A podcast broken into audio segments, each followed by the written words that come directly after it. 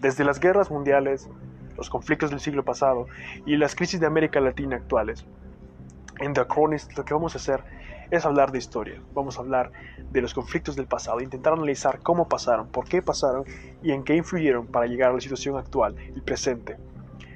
Tendremos dos secciones principales. La primera, historias en papel, donde vamos a hablar justamente de esos relatos, de esos conflictos del pasado. Y tendremos una sección que se llama relatos, donde vamos a tener invitados especiales y vamos a discutir temas de actualidad.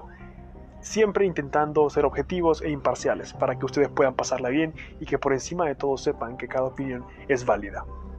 Escúchenos, sé que les va a gustar.